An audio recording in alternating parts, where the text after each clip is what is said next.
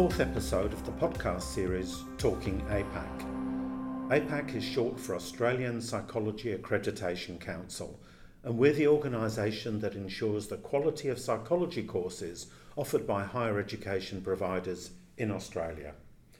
APAC acknowledges the Australian Aboriginal and Torres Strait Islander peoples as the traditional caretakers of the land, and we pay our respects to elders past and present. My name is David Glanz, and I'm recording this podcast on the land of the Wurundjeri people, one of the five Kulin nations. Sometimes busy people, and everyone listening is, I'm sure, a busy person, don't have the time to stop and question what they're doing and why they're doing it. And that's just as true for us here at APAC. We're in the business of accreditation, and that brings us into regular contact with academics and professional staff running psychology programs at more than 40 higher education providers. But why? What's the reason for accreditation and does it serve a positive purpose? So, in this episode, let's pause for a moment and consider the value and validity of the accreditation process itself. Joining me today is Michael Carpenter. Now, many of you will already know of Michael as the CEO of APAC but he's also a board member of the Council on Licensure, Enforcement and Regulation, or CLEAR for short. CLEAR is a US based body with member organisations around the world, including 10 here in Australia. And its mission is to bring together those seeking to improve the quality and understanding of regulation in order to enhance public protection. So, who better to ask the why questions about accreditation than Michael? Welcome. Thank you, David. You're a bit of an accreditation guru. How did you get involved in this field and why? I get that asked a lot, David. And I think, like everybody else, nobody goes through school thinking that they want to pursue a career in accreditation and regulation. And in many respects, it was something where I found myself in the right place at the right time.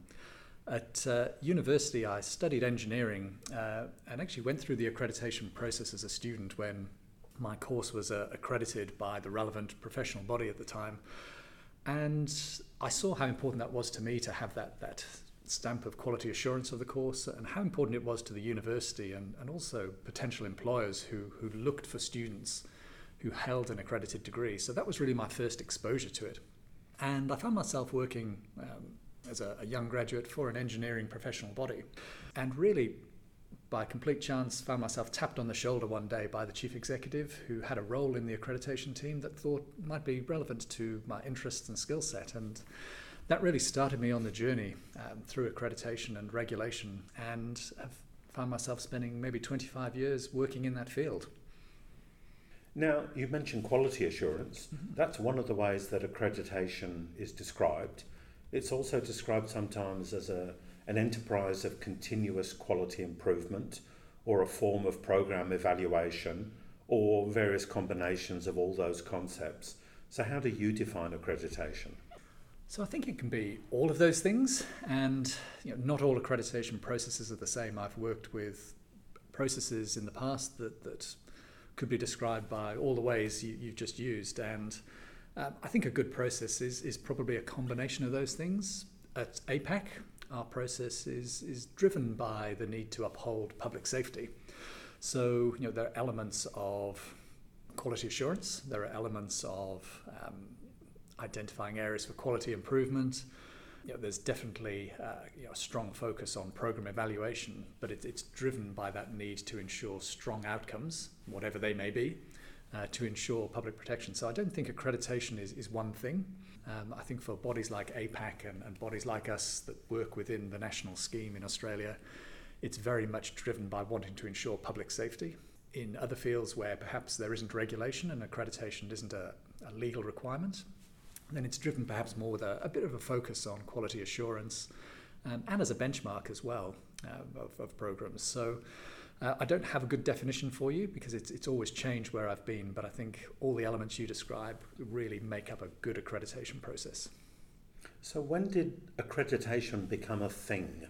When did, when did people start to see the need to presumably impose a set of uh, consistent standards, not just in psychology, I'm talking much more broadly? Yeah, I, I, think it has its origins back in the the very late 50s, early 60s, um, and it looked a, quite a bit different than it does today and was far less formal. But that's when it started to emerge in some fields, and it was driven really by, um, I think, external needs. You know, employers' wishes to have some sort of uh, mark of assurance that the graduates of a program w- would hold certain sets of skills. I think more and more so, students were looking for something that told them they were going to follow a program that, that met certain standards, would, would give them something that they were looking for. Um, and that's how accreditation was for, for many decades. It was. Um, it wasn't something that was legally required to practice or demanded by government, but, but something really that was demanded by consumers, both students as consumers and I guess then employers as you know, consumers of the graduates of those programs to give them some some assurance that the students were being trained in the right things and were you know, graduating with more or less the right competencies to be fit to take on certain jobs. Now, that's evolved um, in more recent times. Accreditation has become you know, an accepted part of the regulatory process, more so in healthcare, but in many fields as well. So it's seen as the first step in, in building um, competent graduates who um, are safe to, to treat the public um, to work with vulnerable, vulnerable members of society or you know, have roles where they have the potential to cause great harm. Um, so accreditation's really evolved from that, that quality assurance role to be something much, much more, although the quality assurance aspect is, is still important. Um, you'll see in, in fields where professions are not regulated, um, but the, the relevant professional bodies still require students to, to have graduated with an accredited degree to, to demonstrate a degree of professional competency. Um, so across almost every professional field now, it's seen as the first step to being an accepted professional. There was obviously a time in psychology where accreditation was either a very light touch or maybe non existent. How bad were things in the Wild West of psychology education before the accreditation sheriff rode into town? Oh, I, I don't think they were any any better or worse than the, the situation I've described. I think psychology has followed uh, a very similar path to, to many professions where you know it, it started out as a body of knowledge that that students um, um, studied, uh, and that need for accreditation evolved, you know, driven by by students' wishes, employers' wishes, um, and you know because it's sort of seen as a, a health profession, graduates. Um, you know, often working with, with vulnerable groups, the the need for that perhaps evolves more quickly than it did in um, sort of non-health fields. I think accreditation developed not so much that there was a problem with psychology, but there was seen to be a, a public need to, I think, assure people that, that graduates of psychology programs were competent, fit for practice, you know, understood all the things that, that went around that, you know, making right decisions, behaving ethically, understanding their, their public safety obligations. Um, so that led to accreditation in the psychology space at a relatively early stage. And you know, that developed through the Australian Psychological Society as, as the professional body and transitioned to, to APAC um, and the role we currently have today, um, working with the Psychology Board, where accreditation has a, a formal regulatory role that's actually captured in law. So there was never a time when someone could hang up a shingle and declare themselves a psychologist without anybody ever actually checking that they knew what they were talking about? Well, well, they could, and, and that's really the point of regulation that, that it, it limits that. Um, and while you hope people will do the right thing, there's you know, always a section of, of you know, any professional society that, that don't. So back uh, back in my time when I worked for the British Psychological Society, um, and this was sort of 15, 20 years ago. Um, psychology at that time in the UK wasn't a regulated profession. There was an established professional body. Um, it was sort of it was understood if you wanted to practice psychology in the UK that you were a member of the British Psychological Society, and, and many employers required membership to, to employ you in bodies like the National Health Service. But people could do exactly what you described. Um, they could put a sign on the door that said psychologist, um, and legally there was no no way that that could be stopped. So I actually managed uh, the project for the British Psychological Society to transition psychology to regulation in the UK, um, which came into being in 2009. And that was actually through protection of title. So the British government now, through legislation, actually regulates the use of titles that prevents exactly the situation you've described. So mm. it's one of the benefits of regulation at a, a, very simple level. It's a bit of a blunt instrument that it, it prevents use of titles that could mislead the public. Um, but it obviously does much more than that. So it, it's one of the benefits of regulation now that in Australia um, you, you, and I, as non-psychologists, couldn't hold ourselves out to be something we're not. So that, that's one of the parts that accreditation plays in, in the accredita- in the, the regulation process. Do you find it frustrating, and correct me if I'm wrong, uh, that anyone can put themselves forward as a counsellor though? And obviously there's sometimes a little bit of a crossover in terms of how a member of the public regards a counsellor and a psychologist. There is, and um, look, I, I suspect you know, many psychologists, many of our stakeholders will, will have strongly held views about this, and I'm not going to perhaps get into a, a, murky debate about that. I think the, you know, the issue you raise is that you know, people on the inside will understand the difference between a psychologist and a counsellor, what they offer, uh, what they don't offer, the, the regulatory um, boundaries that, that, um, that relate to them.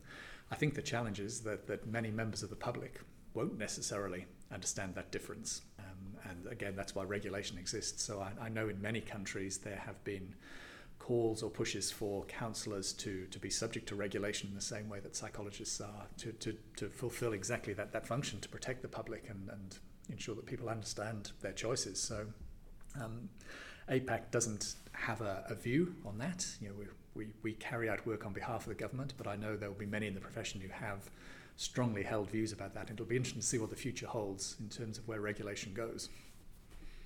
Now, in preparing for this episode, I came across a research paper which was published in 2020 and it was produced on behalf of the International Health Professions Accreditation Outcomes Consortium.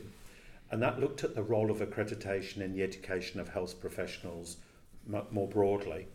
And it quotes Richard Horton in The Lancet in 2010 as saying, and I quote, a strong case is made that the present content, organisation, and delivery of health professionals' education have failed to serve the needs and interests of patients and populations. Now, that's pretty serious stuff. How much was that true, do you think, in 2010, and how much has changed since? Uh, they are strong words, um, and a lot has changed in the, the 12 years since 2010. I mean, I don't think where we were in 2010 was uh, problematic, um, but I think when we, we look back at where accreditation was then and where it is now, it was very different. And I think you know, where we are now, I can say that accreditation is better equipped to, to protect the public and produce graduates who are are better equipped to, to enter the workforce with an understanding of um, the competencies needed to work safely and again you know, all the things around that what, what appropriate behavior looks like. And public safety is, is our reason for being. Um, our focus with accreditation at APAC is, is primarily about ensuring public safety. So the transition we've seen in, in that decade from 2010 is a shift from what accreditation used to be, which was really looking at, at the inputs to programs. You know, what, what building blocks did programs have in place that would imply good outcomes? So, you know, were the staff appropriately qualified? Were the right things taught? Um, was the student staff ratio at a number we felt was appropriate? Um, and so, of course, from an accreditation perspective, those things are very easy to measure. They're black and white. You have the staff or you don't have the staff. You have the student staff ratio or you don't. Um, those things, of course, don't guarantee an outcome. So accreditation has shifted uh, internationally. It's, it's not just what, what APAC does. Uh, we're part of a trend, but very much shifted towards looking at the outcomes of programs. So accreditation now, for, for us, um, and, and largely globally, is looking at where the, the students land at the point of graduation. So have they achieved the competencies that are considered important to be able to practice safely? and you know, how does an education provider assure that that happens on a, a, consistent and regular basis? And so, really, while we ask many of the same questions as part of the process, that lens is very different now. You know, we're really looking at, at what the, the out, output of that program is rather than what the input of that program is. And so that's been a significant shift that addresses, I think, some of those concerns um, that, that, you've identified. Um, you know, it's, it's, looking at whether the, the product is fit for purpose rather than just the, um, the process that students go through would give them the opportunity um, to come out of the other end fit for purpose. And I think that's an important shift. And for an accrediting body, that's harder um, because you're not really just ticking things off a list to make sure they're all there. You're, you're looking at the mechanisms within an education provider, the governance of a provider to ensure that, that those mechanisms are applied consistently and you can have confidence that, that all students have a, you know, a consistent and a consistently strong experience. Uh, so I think accreditation is more challenging because of that, but also more robust because of that. Now, you mentioned uh, safety, protecting mm-hmm. the public.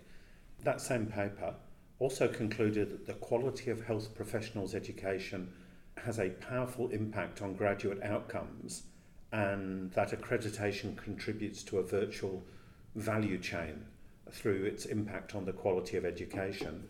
And that in turn affects the outcome in terms of graduate abilities and practice patterns.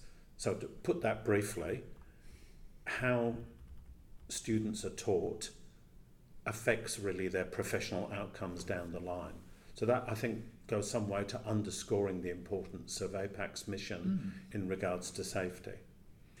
It does, and and I, I, talked earlier on that accreditation is really the, the first step in the regulatory process, um, and very deliberately so. It's it's about giving employers confidence that, that all graduates of accredited programs meet a, a minimum threshold. A minimum doesn't mean weak or low. It, you know, it, it's a high standard, but uh, they can be assured that, that students graduating from an accredited course have the competencies that, that the profession says they need to practice safely, and those will evolve over time, of course. But you know, our role is is absolutely vital. You know, it's really the foundation of the regulatory process to make sure that, that students are appropriately trained, understand um, what they can do, what they can't do, what they should do, what they shouldn't do, um, how do they behave professionally, ethically, appropriately, um, you know, how do they interact with, with other professions. So, uh, you know, a big trend we've seen, maybe to go back to your last question, in, in the last 10 years, has been uh, more of a focus on interprofessional learning. So, for, for the psychologist, understanding their role um, in, in the broader health picture, um, if that's the setting they're working in. You know, at what point do they interact with, with doctors, with physiotherapists, with nurses, with, with you know, other health professionals who may be part of a team uh, treating patients? So, um, accreditation has a key role to play in um, the student understanding that, um, and you know, that, that then obviously leads to, to hopefully graduates who, who are safe um, and you know, fit to practice we, we don't have it. I think you know, it'd be very interesting to see the, the data from a regulator on what what complaints looked like you know, before accreditation, after accreditation, um, and and you know that difference that accreditation makes. Of course, safety isn't actually a fixed and permanent term. I know that uh, APAC is encouraging higher education providers to give a, greater degree of prominence to training around the the cultural needs and requirements, for instance, of Indigenous people. Is that correct? Can you talk us through that? It is. I mean, that's that's been a strong focus in Australia. Our, colleagues in New Zealand you know, are, are, well ahead of us there. There's been a strong focus on, on practitioners in New Zealand working with, with you know, people from, from Maori culture for, for many years. So that, that's been a, a very strong focus here in the last sort of five to ten years, particularly and under AHPRA as the, the, the healthcare regulator. Um, across all of the, the 16 professions it, it regulates, um, that as part of uh, a strong education process, not only are students required to understand the, I guess what we call the, the technical competencies, um, but also that stronger focus on the, you know, the patient or client groups they'll be working with. So, you know, a large part of that has been cultural competence. So that that's understanding that you know, people come from different backgrounds with different expectations, different norms, and you know, the psychologist being able to adapt to that. So obviously within Australia, there's a strong focus on you know, Ab- Aboriginal and Torres Strait Islander peoples, but it is you know it's broader than that as well. We're a, a country um, you know, with a, a, strong history of immigration, and people coming from many parts of the world with you know, different values and traditions. And so, a very strong emphasis um, in the last few years from AHPRA as the regulator of the psychology board and through to, to bodies like APAC to ensure that, that that's a, a key part of, of students' education and development and that they don't graduate without uh, a strong understanding of, of working with a wide range of, of um, individuals, groups, um, and, and you know, people with, with varied beliefs. And so uh, you know, we, we capture that in our accreditation standards as an important thing that an education provider must put in place. And you know, I know that, that AHPRA as a regulator is, is putting stronger and stronger emphasis on that for, for people registered to practice as well, that they, they have to be able to continue to demonstrate um, that they're competent in this area and, and, able to work with a wide range of groups. And I think that's a, a really good development we've seen in the last 10 years. Now, the paper I've mentioned a number of times, and I'll put a link to it uh, when the podcast is published online so people can access it for themselves, discusses some trends and tensions in the accreditation of professional training. Now, we haven't got time to go through quite a long list, but I'd like to throw three up to you, and I'd love to hear your opinion on each of them. So we'll take them one at a time. So the first is the uh, tension between continuous versus episodic. In other words, is accreditation a rolling process or is it something where you come in and take a, a snapshot on occasions? What's, what's your view on that? So, to, I guess, go back to our earlier questions, if you, you look back at what accreditation was, it was definitely episodic. So, the accrediting body would turn up at the education provider every number of years. Five is, is a common number um, in accreditation, but it, it could be something else. Um, and they would assess what they saw in front of them and they would report on that and they would normally accredit the program and then come back in five years' time. And obviously, a lot can change in that time. Um, bachelor degrees, often three years. You can imagine you could cycle many cohorts of students through a program before the next visit, and a lot could change. So accreditation has evolved to be much more of a continuous process, and that that that periodic visit is still important because that's the, you know, the, the kind of the real touch point you have with the education provider where you get a chance to look in depth at what they're offering to to talk to the numerous stakeholders the staff the students um, about what their experience is and, and to form a, a clear view on whether those programs are meeting the standards but un- under the national law that APAC operates, there's actually a requirement on us to do two things. And one is to accredit programs against standards, but also then to monitor those programs on a continuous basis to ensure they continue to meet the standards. So that really captures where contemporary accreditation is. So our role now is, is very much continuous, where we have usually annual contact as a minimum with a provider to uh, assure ourselves that things continue to track well, but also to, to flag at an early stage where there are risks that a program may not be able to meet all of the standards, which allows us then to work with that education provider to, uh, to make good um, any shortfalls we see against the standards or, or, deal with any issues so that the educational experience for the students stays strong um, and that we can be as assured as you can be by any process that, that all of those students will graduate with a full list of competencies. So that's been a real shift in accreditation over time, and I think a very important one. And that's absolutely globally and not just um, either in psychology or within Australia. The second dichotomy that the paper raises is a very topical one in the in the context of the pandemic, and that's whether on-site visits basically are better than document reviews or vice versa. Mm. So given that APAC in the last two years has had to shift from on-site visits to uh, our good friend Zoom, what's your take on that? So I, I think two years ago, David, almost everyone involved in, accreditation, um, again, you know, outside of APAC, would, would absolutely have said that the the face-to-face assessment and, and site visit where the team goes to the education provider um, is an absolutely essential part of the accreditation process, and we couldn't possibly deliver a process w- without that element. Now, as you say, the last two years have forced us to rethink that, and putting aside the fact that we've all been in far too many Zoom meetings, um, what we've seen is that it's it's allowed us to to continue to to run the process now. I think the, the long term outcome of that is that both the, the face-to-face visit and the virtual visit remain or will be important tools in the accreditation process, and the virtual visit will, will have a place.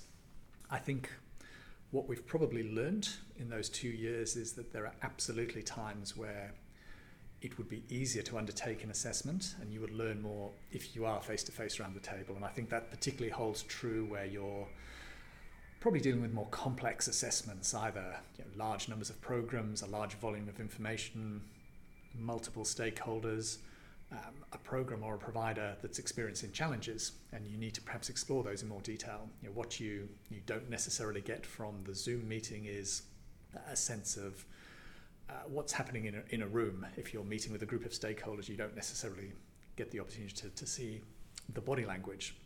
They can actually provide quite helpful clues to you as an assessor. So, uh, as Australia opens up um, and, and travel becomes something we can, can rely on a little bit more, I think we will see ourselves transitioning back to, to face-to-face assessments for sort of many of our, our cycle visits where we undertake the more comprehensive assessment.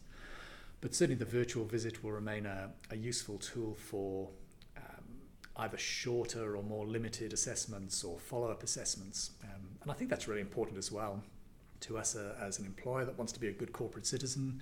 It does force us to think about things like our carbon footprint um, and you know, moving assessors around the country and in Australia in particular. That's always on a plane, of course. So I think we will see a little bit of a shift moving forward where we don't lose the face-to-face site visit, but we, you know, we, we use virtual assessments where appropriate and fit for purpose a little bit more. We've, we've shown ourselves that it can work. And again, speaking to colleagues globally through, through bodies like CLEAR, that's definitely been the experience of colleagues internationally as well. And I think um, that will, you know, the virtual visit will become a, an accreditation tool that we, we do use when, when appropriate from time to time. And I think you know, that's been a positive for us that's come out of the last two years that it's, it's forced us to engage with it and shown us that it can work in circumstances. Now, the, the third tension uh, that the paper cites that I'll throw in your direction is the tension between peer review and accreditation experts. So, mm. obviously, there are some who feel that only other professionals can can judge them rather than an accreditation body. So how do you res- see that that tension being resolved? Okay, I think all of our listeners, David, will will probably have quite clearly held views on this matter, and you know, again to to think historically, accreditation did really start out as, as peer review. It was professionals assessing other professionals and, and the programs they're delivering. And I, I, think that remains an important part of, of you know, many accreditation processes. I think it's you know, very hard to justify, for example, that a group of non psychologists could adequately judge and assess what a psychology program was delivering. So I, th- I, think having that peer input as part of the assessment is is very important, not just in terms of assuring ourselves of the outcomes of the process, but also probably the credibility of the process. But I think the accreditation expert has a really important role, and I think that's something we've seen evolve um, in more recent years, the, the recognition of the role of the, you know, in our case, the non psychologist that they could play. Um, so, uh, in our process, for example, we always have an APAC staff member as part of the assessment team. Now, they're not there to look at the professional elements of the program. That's absolutely the, you know, the, the fellow psychologists will, will do that. But um, the the accreditation expert will have a view on you know, what does good governance look like. They'll have a view on how to run a good accreditation process, um, and so that adds value to the peer review and, and actually makes for a more comprehensive assessment. So. I don't think it's necessarily a case of either or, but actually combining the, the best of both worlds to have a more comprehensive process. So, again, I think that's where probably contemporary accreditation processes are going. In addition to your roles with APAC and CLEAR, you're also a director with two business colleges the Australian Institute of Business and the National Institute of Organisation Dynamics Australia. And that means you've seen accreditation at work from the other side of the table. Although we should make clear that these colleges are in a different professional sector, so there's no conflict of interest. What have you learned from being, in a sense, in, investigated by the accreditors. It's um, it's really interesting being on the other side of the table, David, um, and really enlightening. And what you what you I think find yourself doing, being on the that, the education provider side, is to some extent trying to to second guess the regulator or the accrediting body. And in both these cases, it's been working with TEQSA as, as the federal government's higher education regulator. Um, and you, know, you find yourself on the education provider side trying to understand what it is they're looking for, trying to to some extent second guess what it is you can provide to them to, to meet their needs, but also then trying to understand the, the, the decision they've conveyed to you. Um, so probably what it's reinforced to me in my, my APAC job is, is the importance of I think trying to be transparent where we can about what we do, why we're doing it, um, if we ask for particular information from an education provider as part of an assessment, being clear why we're doing that. And so I guess that's the notion of trying to, as much as we can, work in partnership with higher education providers, which is you know, not to say we don't have, I guess, what you call a policing element to our role, where we're still trying to uphold standards and you know, where we, we have to be taking action against um, programs that, that don't meet the standards. But starting from, I guess, a, a point where we want to work with education providers with a, shared understanding of the process. So we're clear about what we're doing and why we're doing it. They understand what we're doing and why we're doing it, and they can then hopefully make sure that we have the answers to the questions that we need to ask, and we have those first time. So definitely being on that other side of the fence, I've been exposed to in some cases, you know, the confusion or the frustration that people have felt um, when dealing with an accreditation process. So that's been hugely valuable to me, which is not to say we get it right every time at APAC, but we're always trying to ask ourselves how we, we can better work with providers to, to be transparent and ensure that the effort that they put into the process, and we know it's a huge effort for our accreditation providers, for our education providers, it's a lot of work, that they're doing what they need to do but but no more. And so uh, I, I found it hugely valuable to have that foot in both camps. Finally, what do you see as the future of accreditation? Are there any trends that you're detecting? Um, yeah, look, I think you've, and that's a big question to finish with, David. but um, uh, we've touched on a few, I think, throughout the the conversation. You know, certainly, I think accreditation will remain a, a, a, crucial component in the the regulatory process. Um, for, for the reasons we've discussed, it's that, that first step in producing you know, competent and, and competent professionals who, who are safe to practice and having them understand what, what that means. Um, I think we are seeing, and it's it, it's not unique to our field by any means, but government pressure um, to reduce regulation and the red tape around regulation. That will be familiar to, to colleagues in many fields. So I think we, we will see more questions asked of the accreditation process um, to ensure that it remains fit for purpose, but it, it, it does what it needs to do and does no more. Um, I think there will be some pressure from governments as part of that to ensure more consistency across accreditation processes. So, education providers uh, will obviously be dealing with, with many accreditation processes in the course of, of a year or a, a multi year period. And so, definitely, I think pressure from government to ensure that, that those processes are more joined up to reduce the burden on education providers. So um, I think we'll see that continue. We'll continue the journey, I think, towards true outcome based accreditation. I talked a little bit about that journey we've seen in the last 10 years. Um, you know, it's not that we've moved from one end of the spectrum to another, but we've moved along that spectrum where we, we are looking now more at outcomes of programs, but when you know, we, we still have an eye to, to some of those inputs. So I think that journey will continue. And of course, what that means is perhaps more freedom for education providers to to structure and deliver their programs in a way that, that suits uh, their needs and plays to their strengths while still delivering the outcomes we demand. So I think that will continue. Um, and I think another trend we, will probably see continuing is also increasing emphasis on, I guess, the, the, the professional issues around the, the core competencies. So ensuring that students graduate with the relevant core competencies will always remain an important part of accreditation. Those competencies may evolve over time, but what we've seen in recent years, and I think we'll continue to see, are is more emphasis on the things that sit around that. So the, the, the cultural awareness of students that you've touched on, um, the the ability to, to practice interprofessionally, understanding where your role inter- interacts with, with the role of others, understanding when you, you, you hand over a patient to another professional because that's appropriate. So I think an increasing focus on, I guess you, you'd say, more rounded graduates who can not just do the the technical things their profession requires, but are are competent professionals very early in their careers. So I think we'll see more emphasis on that.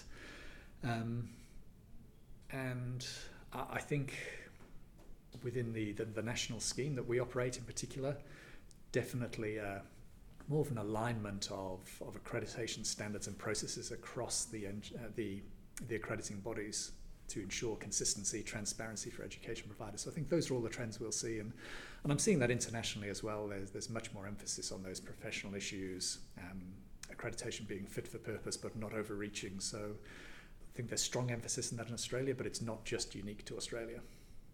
So I think we'll continue to see it evolve. I know I said that was the final question, but I really have to ask you given that you are a board member of CLEAR, and CLEAR is a primarily North American based organisation, do you see any particular differences between the way accreditation is approached between, let's say, the United States and Australia? Are we ahead, behind, different, on a, on a, a different track? Um, I, I think we're on a different track in that I, I, think you would say generally accreditation processes in Australia are a little more contemporary, um, based on, I guess, some of the criteria I've, I've outlined in, in our conversation. One of the challenges our colleagues in, in the US have, for an example, is that you have accreditation generally is not, and certainly regulation is is not a, a national issue. It tends to be state led. So uh, you can have 50 different approaches to accreditation, registration, regulation for a particular profession. And so movement across particular states can be very difficult. So in, um, in Australia, the int- introduction of the, um, the National uh, Registration um, and Accreditation Scheme introduced a, a federal model of regulation that allows professionals to, you know, to train anywhere in the country, to move and practice across the country you don't have that so readily in North America, for example. So the process is much more restricted there. So we're definitely ahead in, in, in that respect in a, I think, a system that is more forward-looking and fit for purpose. Uh, but many of the issues I've discussed are our North American colleagues are, are grappling with. It's less clear also has quite a strong European membership and their models are, I think, much closer to the Australian models. You know, there is you know, lots of movement across Europe, for example, um, so very few barriers to, to movement there. Larger numbers of, of national regulators um, that, that cover multiple professions. So, in, in that respect, it's not to say that, that America lags behind, but their model is quite different and perhaps has probably more of an eye to the past um, than, than the models we have here. So it is interesting being exposed to that and um, you know, hearing what challenges that brings to, to our colleagues. Hmm. Um, but I don't see that that's a model that will change or, or move easily when you've got you know, 50 different stakeholders with, with uh, a range of views and a range of challenges and 50 individual pieces of legislation that govern what they do. I think their model will always just stay different while hopefully still clinging to some of the principles of modernisation we've talked about. That's fascinating, but I promise no more final, final questions. Uh, we'll bring things to a close and thank you very much for your time. If people want to read more, you can head to our website at psychologycouncil or one word .org.au. Otherwise, we look forward to you joining us for our next episode, and until then, goodbye.